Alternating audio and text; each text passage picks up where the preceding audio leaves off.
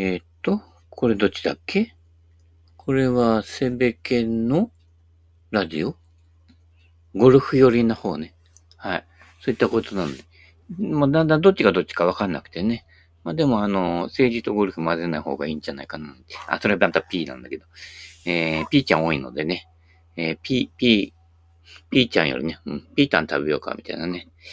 えー、という話で。ナスいっぱいもらってね。もう、ナスがまま、あるがままにね、ナスを頬張りましたけどね。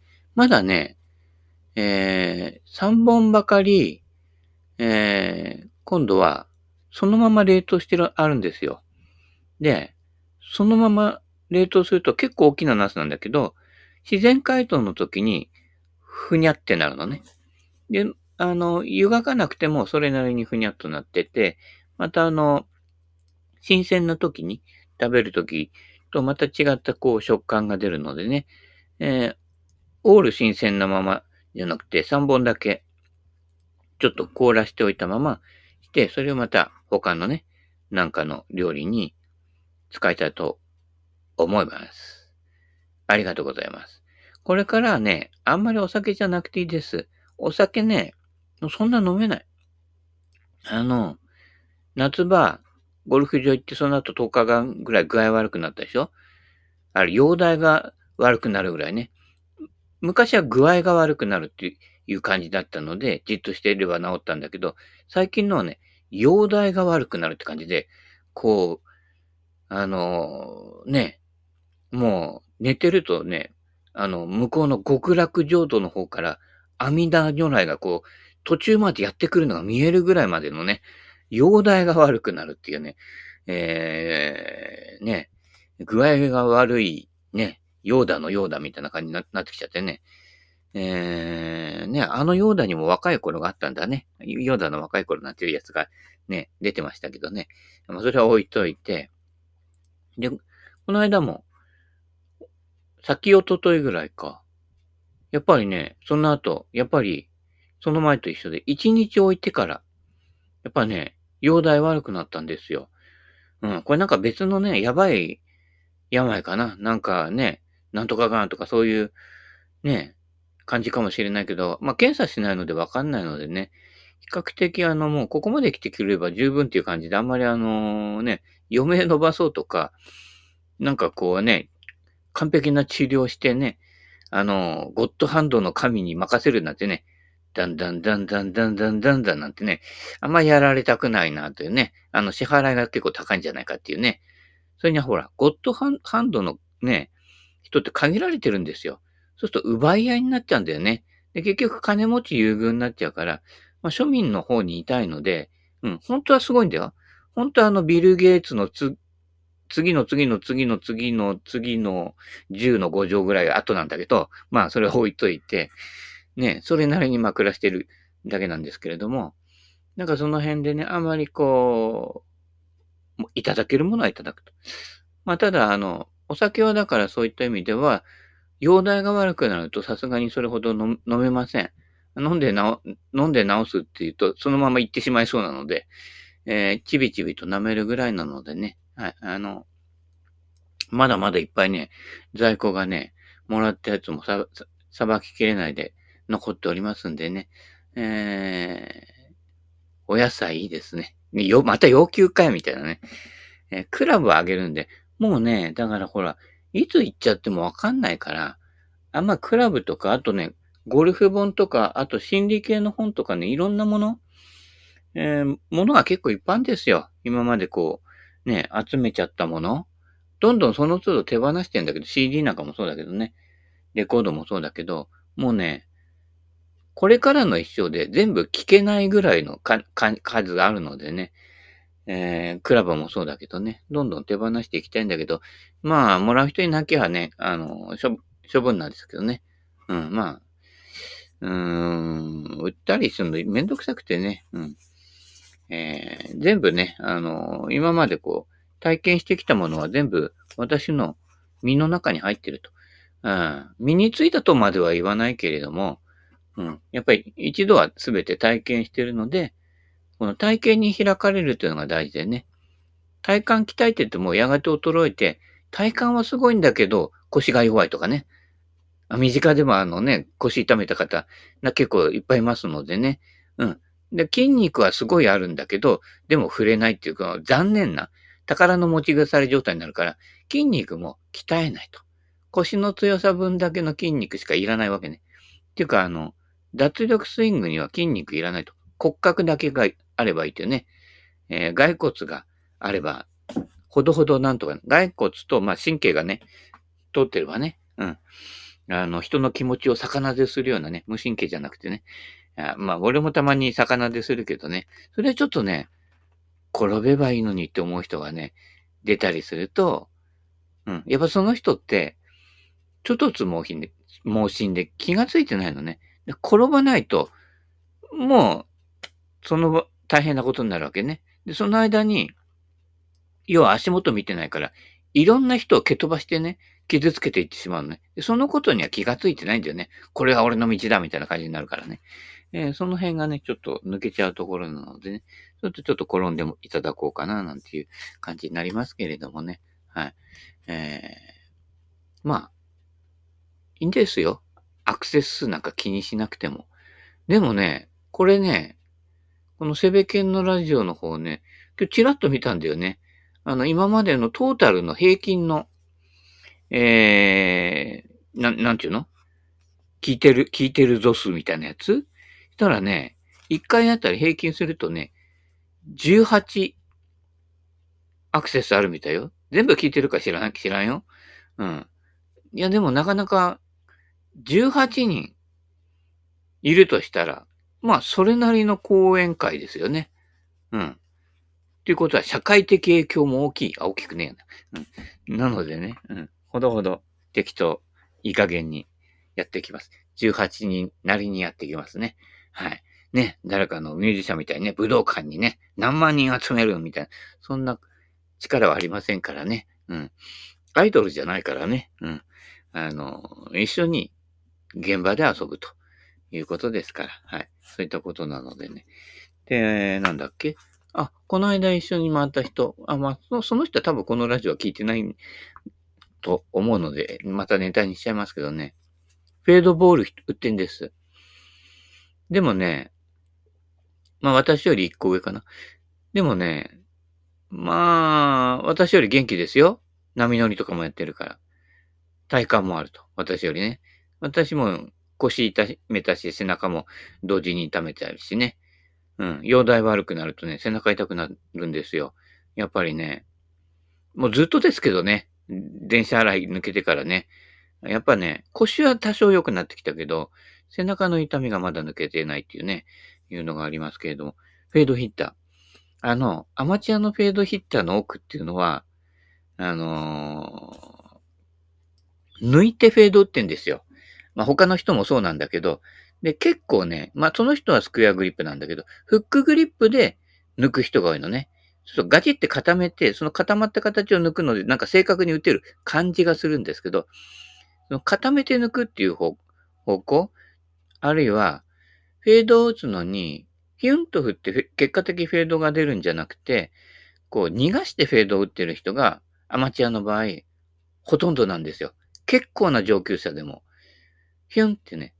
で、正しいフェード。正しいフェードってのもないんだけど、こう、ヘッドスピードが乗って、こう、インパクトからフォローにかけて、減速しないでこう、抜けてって、しかも体のターンしていく方に自然に回っていくっていうフェードは、今その、抜きフェードを打ってる人がやると、チーピンになるね。だから、その人も、俺、こ、うなってんじゃないって言ったら、いや、それやるとね、チーピンになっちゃうんですよって言うんだけど、いや、チーピンの振りが正解なんですよ。まあ、それは某ハゲプロも言ってるんだけど、チーピン打ててなんぼだっていうのは、その辺の意味合いなんだけどね。ただ、ね、ハゲさんはあの、止め打ちやっちゃうでしょ止めたらね、止めるっていうのは筋力ある人にしかできないの。うん、体幹のある人にしかできないよね。筋肉で止めるしかないんだから。骨格でやってみればわかるけど、骸骨でひょろんと言ったら、止める筋肉がないから、だらんといっちゃうんだ。まあ、だからそれが、セベケンのダラン・クラークの法則なんだけどね。実際のダレン・クラークは結構しっかり振ってるけどね。年は俺と変わらないか、向こうがちょっと上ぐらいかな。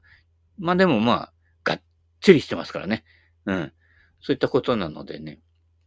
だからあの、陳生発さんを例えにしたんだけど、セベケンのゴルフの方にもね、書いたり、あの、動画、陳さんの昔の動画、なかなかパワフルですごいですよ。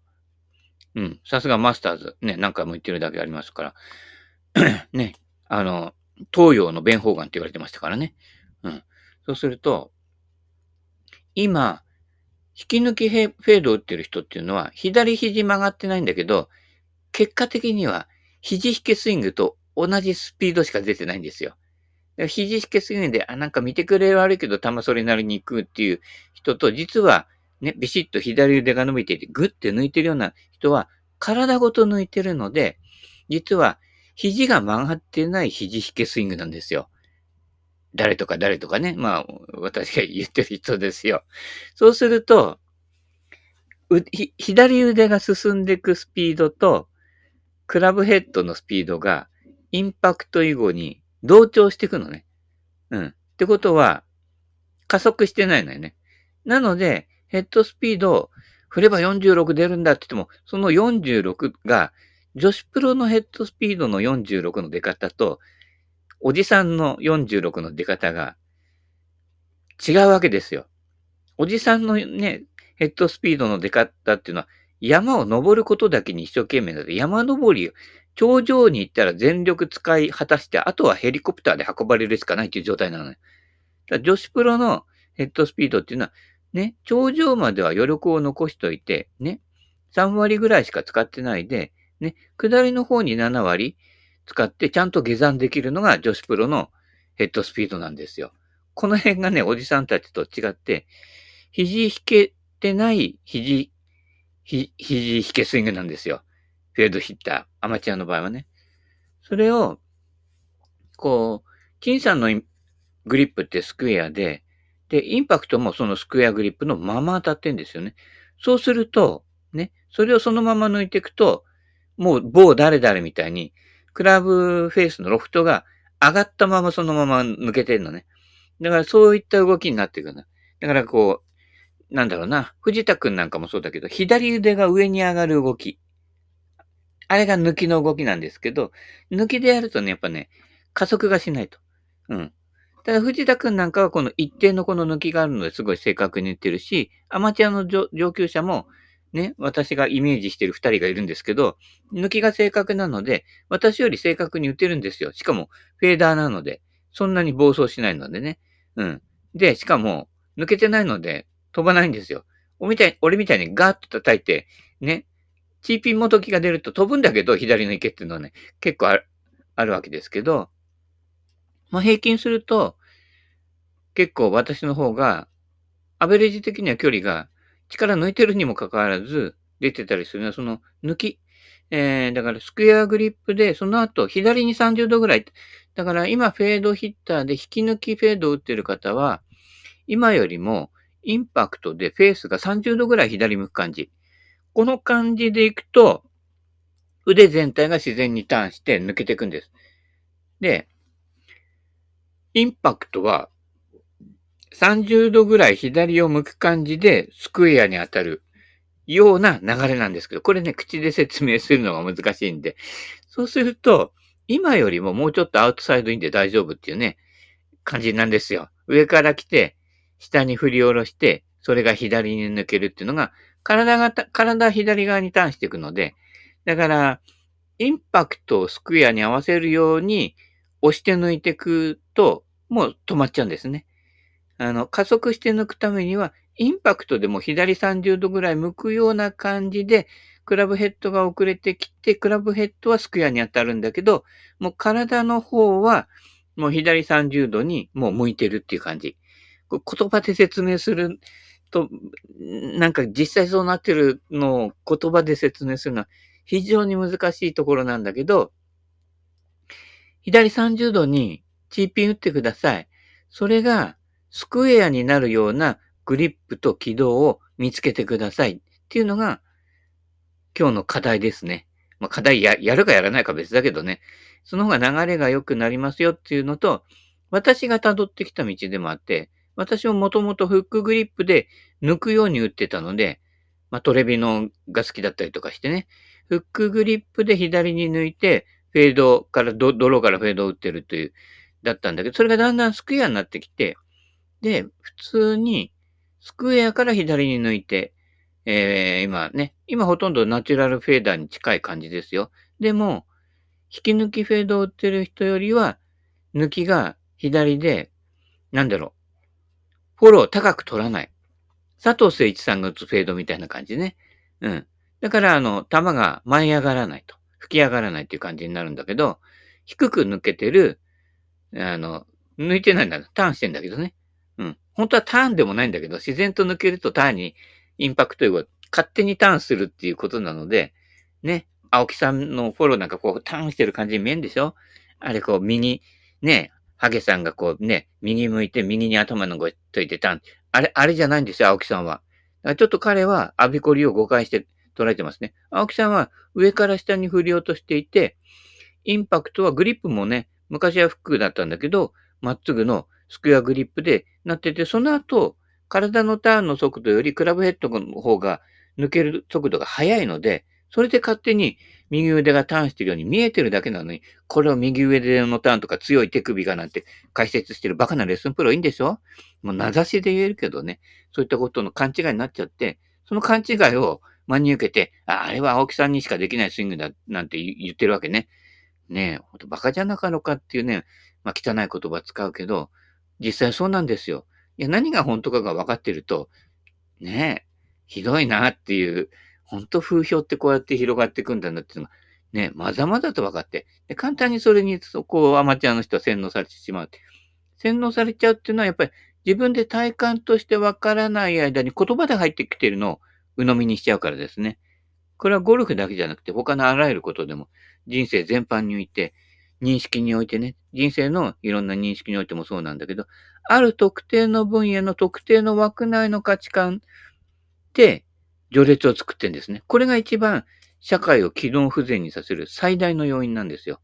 もう今地球上のね、いろんな派閥やいろんなね、政治家、いろんな人たち、会社でもそうだしね、遊びの分野まで。特定の価値観に基づいた、要は上下関係とかね、俺知ってる、お前知らない。ね。だから教えてあげる。だからお金ちょうだいみたいな感じの世界になっちゃうわけですよね。うん。俺なんかほら要求してないよ。一応言ってみるだけだけどね。同情するなら酒をくれって言っただけだからね。ちょうだいって言ってないからね。うん。もうあんま酒飲めないから酒いらない。うん。あの、野菜がいいかな。米もいいよ。あ要求かよみたいなね。えー、まあ、そういうことになってしまうのでね。えー、で、なんだっけ？あ、岡本彩子のゴルフの本当から言ってんだね。そうだね。うん、まあ、だいたいその、あの、抜きフェードと振り抜いたフェードの違いをね、若干、若干、でも肝心なところはね、やっぱりね、この軌道とね、ルートと抜きを現場でやらないとなんないんだけど、多分それでもね、あみんな変わらないと思うの。やっぱりね、慣れして親しんだ方が安定するからね、そっちを選んじゃうんだけどね。うん。ここは一発ね、勇気ある改造ができる人をね、えー、期待してますけどね。はい。えー、で、なんだっけ、岡本彩子さんね。岡本彩子さんと青木勲さんのスイングはだいぶ、あの、スイングが自分の中で変わっていくときに参考にさせていただきました。はい。えー、このラジオをもってね、お礼させていただきたいと思います。青木さん、岡本さん、聞いてたら、はい。あの、メッセージくださいね。あの、はい。聞いてねえよ。はい。そういったことなので、どこまで行ったっけ？ゴルフに必要な危険を察知する収穫はどうすれば養いますか？あ、それはね、観察力ですね。よく感じ取ってる。だから、ゴルフ場行って、数字しか見てない人いるでしょ？何もわかんないよね。で、距離計でバーって測って、うん、風はどうかな、どうかな、とか言って、だいたいもう定番の親父の、こう見てるとね、ここ以外を見ているか例えば、トンビが飛んできた。あれ？トンビあの上級だな。ショートホールあの上空で、あっち方向からこっちに、トンビがくるりと輪を描いたほら、ほいのほいで回ってるなってなると、ティーグラウンドとか、あと、グリーンの旗の旗めき、全く参考にならない場合があるんですね。はい。特に、高い球打っちゃう人。打ちたくなくても高い球出ちゃう人なんか特にそうですけど、ね。距離計見るな。グリーン上の風を読むな。ピンのはためきを見るな。トンビの飛び方を見ろ。ですよ。はい。そういったことで観察力ですね。はい。あ、そうね。あの、セベのロングホール、10、10、15番か。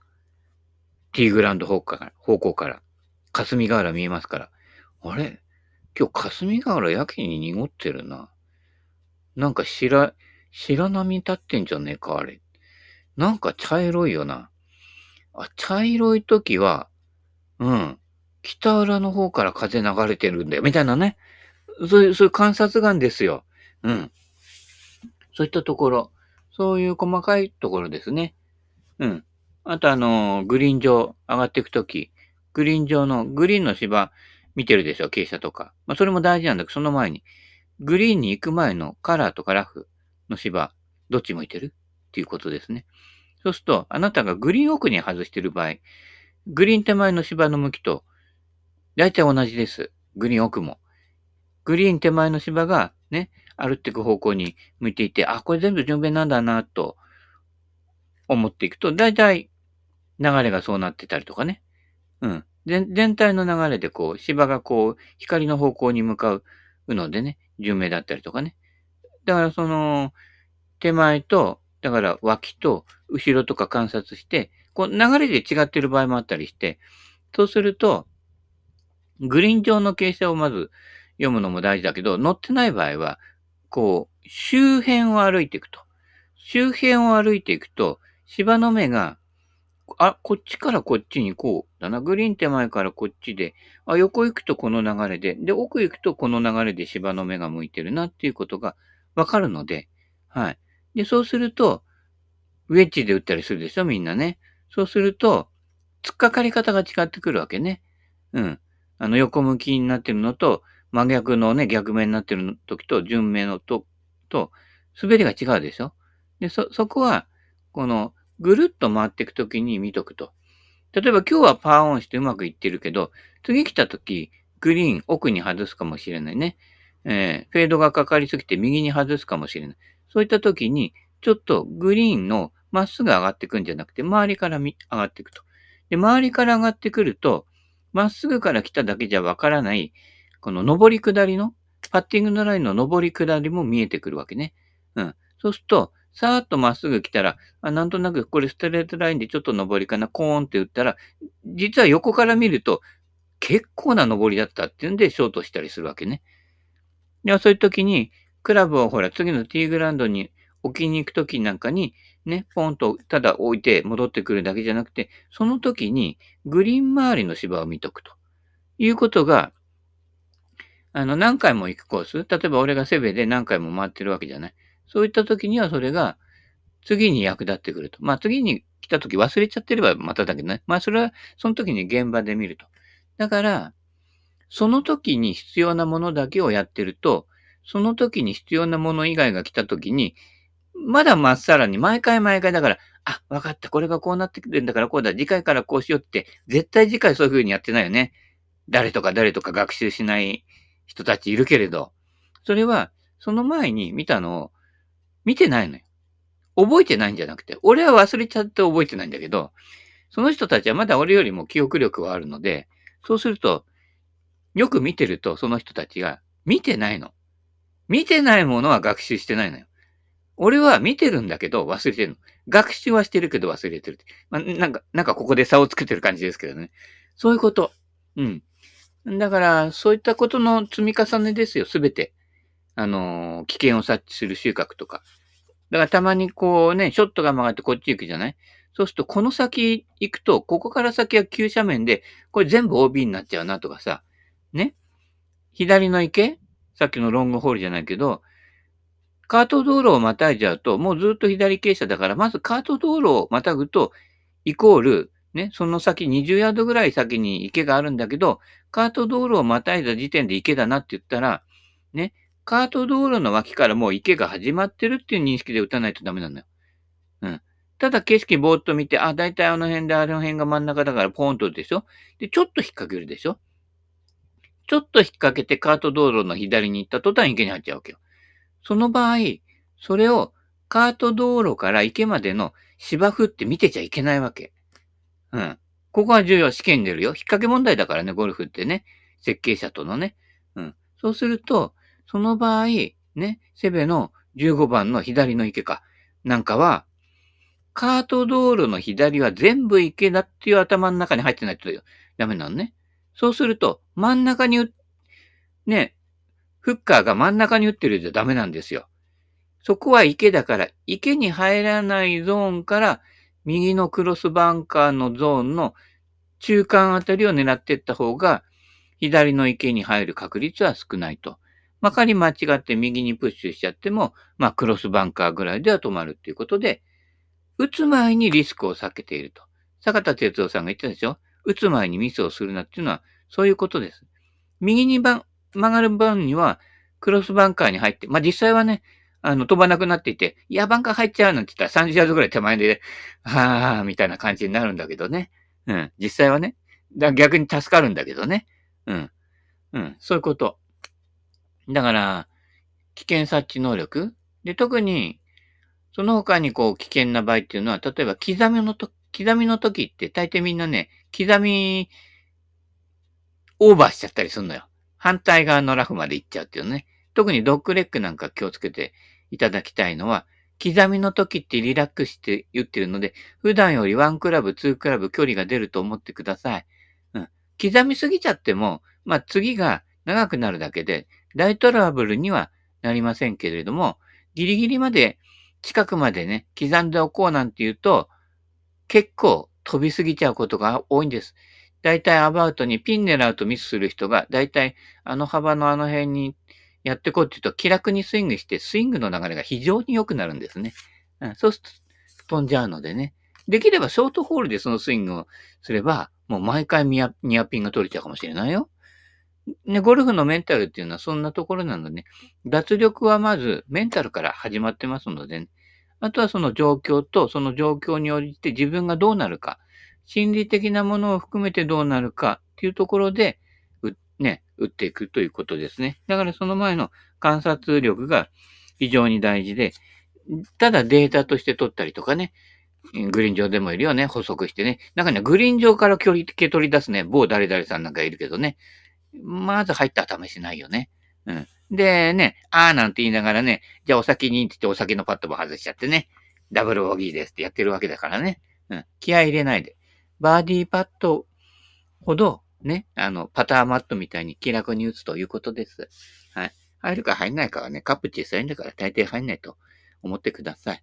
な感じでね、気楽にやって、ただこういろんなものをこうじっくりこう、じっくり受け身にならないと感じ取れない。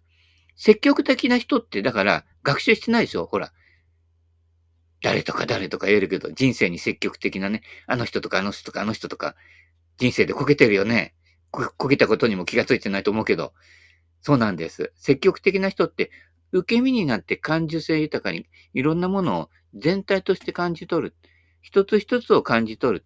これがね、これだけ取ってこれは捨ててっていうことをやらないで、全部感じ取るっていうことが実は大事で、それだからトータルコーディネーターと初めて言えるわけですね。あ、また P かな。